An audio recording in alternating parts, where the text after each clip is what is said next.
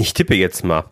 Auch dein Steuerberater schickt dir Monat für Monat eine E-Mail oder von mir aus auch einen großen Briefumschlag, auf den du dich ganz besonders freust. Darin befindet sich nämlich deine BWA des letzten Monats. Was die BWA eigentlich genau ist und warum du diese E-Mail oder den Briefumschlag gerne auch einfach wegschmeißen kannst, das verrate ich dir in dieser sechsten Folge des Zahlen im Griff Crashkurses.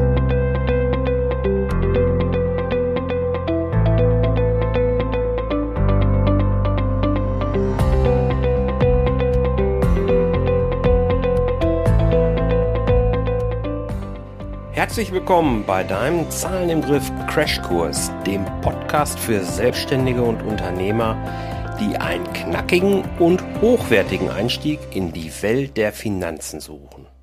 Hey, hier ist Jörg Groß, dein Mentor für Business mit Gewinn. Du weißt ja, dass ich dir als Selbstständigen dabei helfe, ein Business mit Gewinn aufzubauen, dass du dann in einem nächsten Schritt zu einem echten Unternehmen weiterentwickeln kannst. Dieses Unternehmen wird dann auf Gewinn programmiert sein, weil ich dir eben zeige, wie du jederzeit deine Zahlen im Griff behältst. Und das Ganze ohne, dass du zuvor trockene BWL-Theorie studieren musst. Jo, deine BWA. Was ist denn das jetzt überhaupt?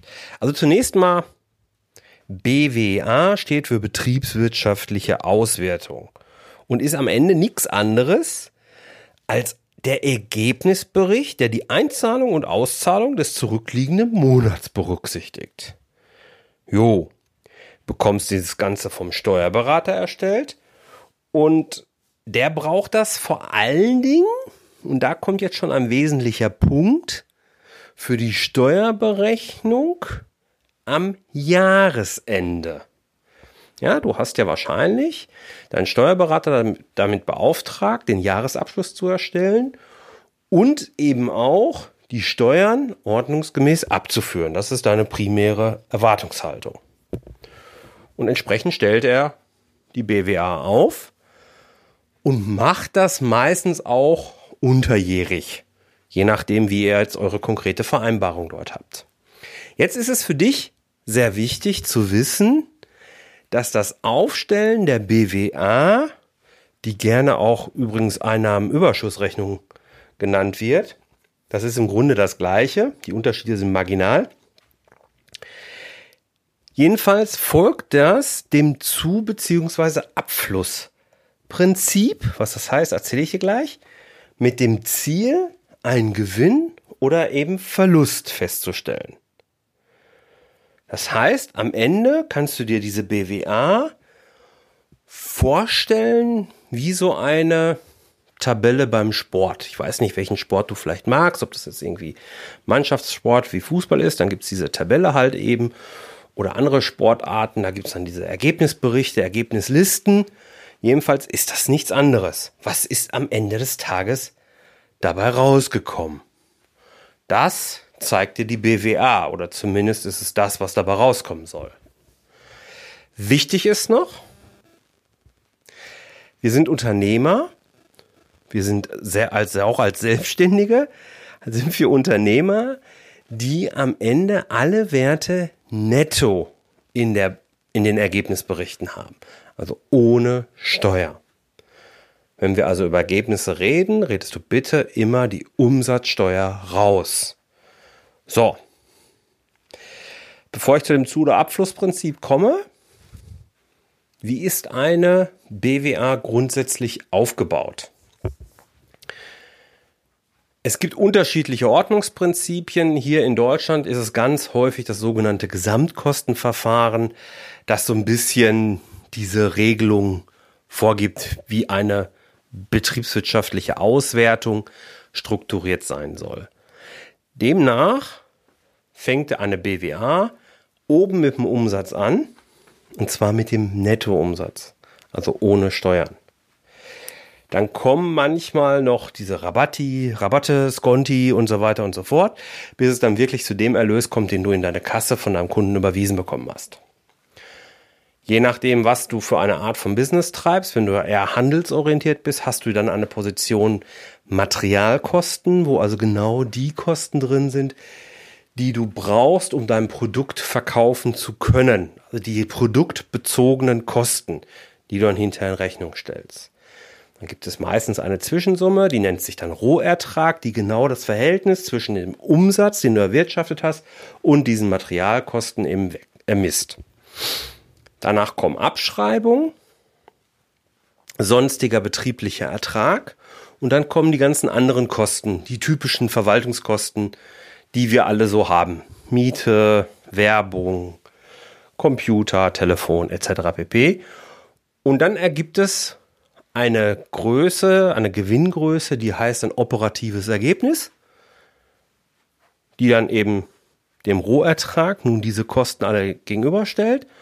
Und danach kommen dann noch Zinsen und Steuern, dann kommt der Bilanzgewinn, wie er so schön heißt, oder Gesamtgewinn, je nachdem. Das ist also der grobe Aufbau den du auch in äh, einem Artikel, den ich geschrieben habe, den ich dir gerne in den Shownotes verlinke, nochmal nachsehen kannst. So, jetzt lass uns aber mal schauen, warum solltest du die BWA eigentlich wegschmeißen?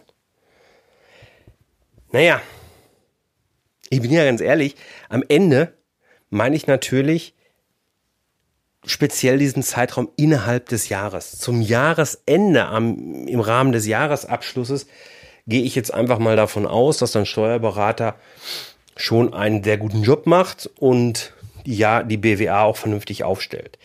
Innerhalb des Jahres ist das häufig so eine Sache. Ganz häufig fehlen hier ein paar Positionen.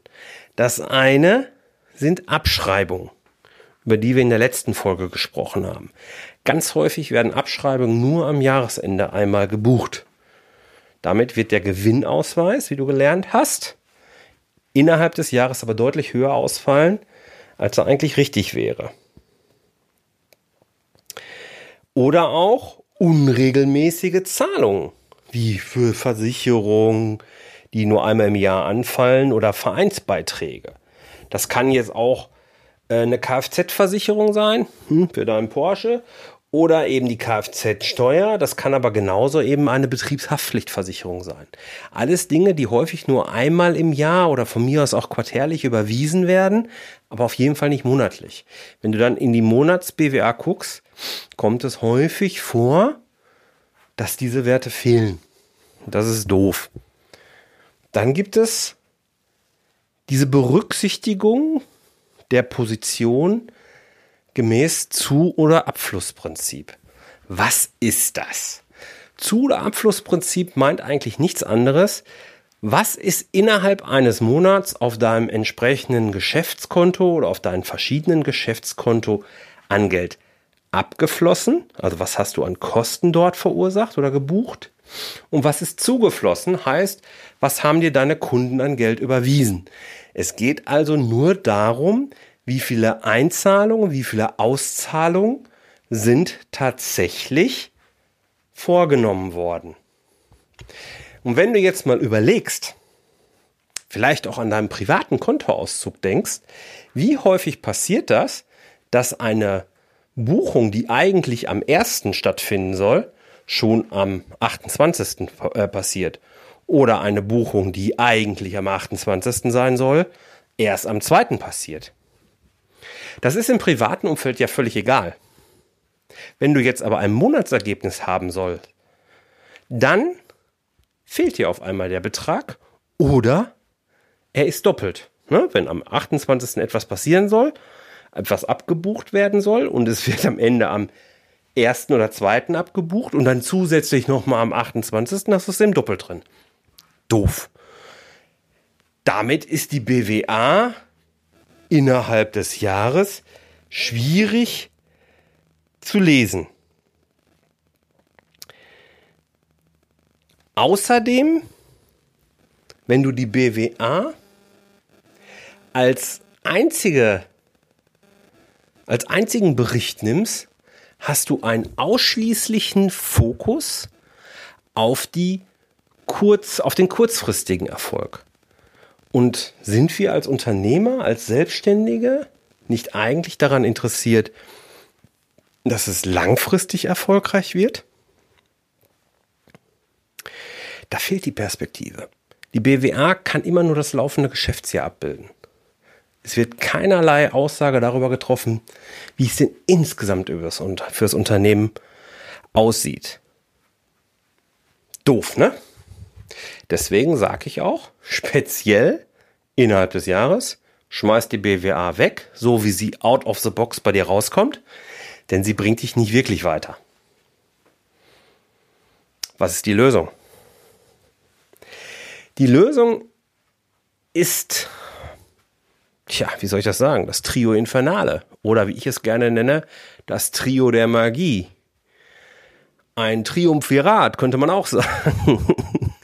Nein, Spaß beiseite. Was ich damit meine ist, es ist das Zusammenspiel zwischen einer G und V, einer Bilanz und einer Cashflow-Rechnung.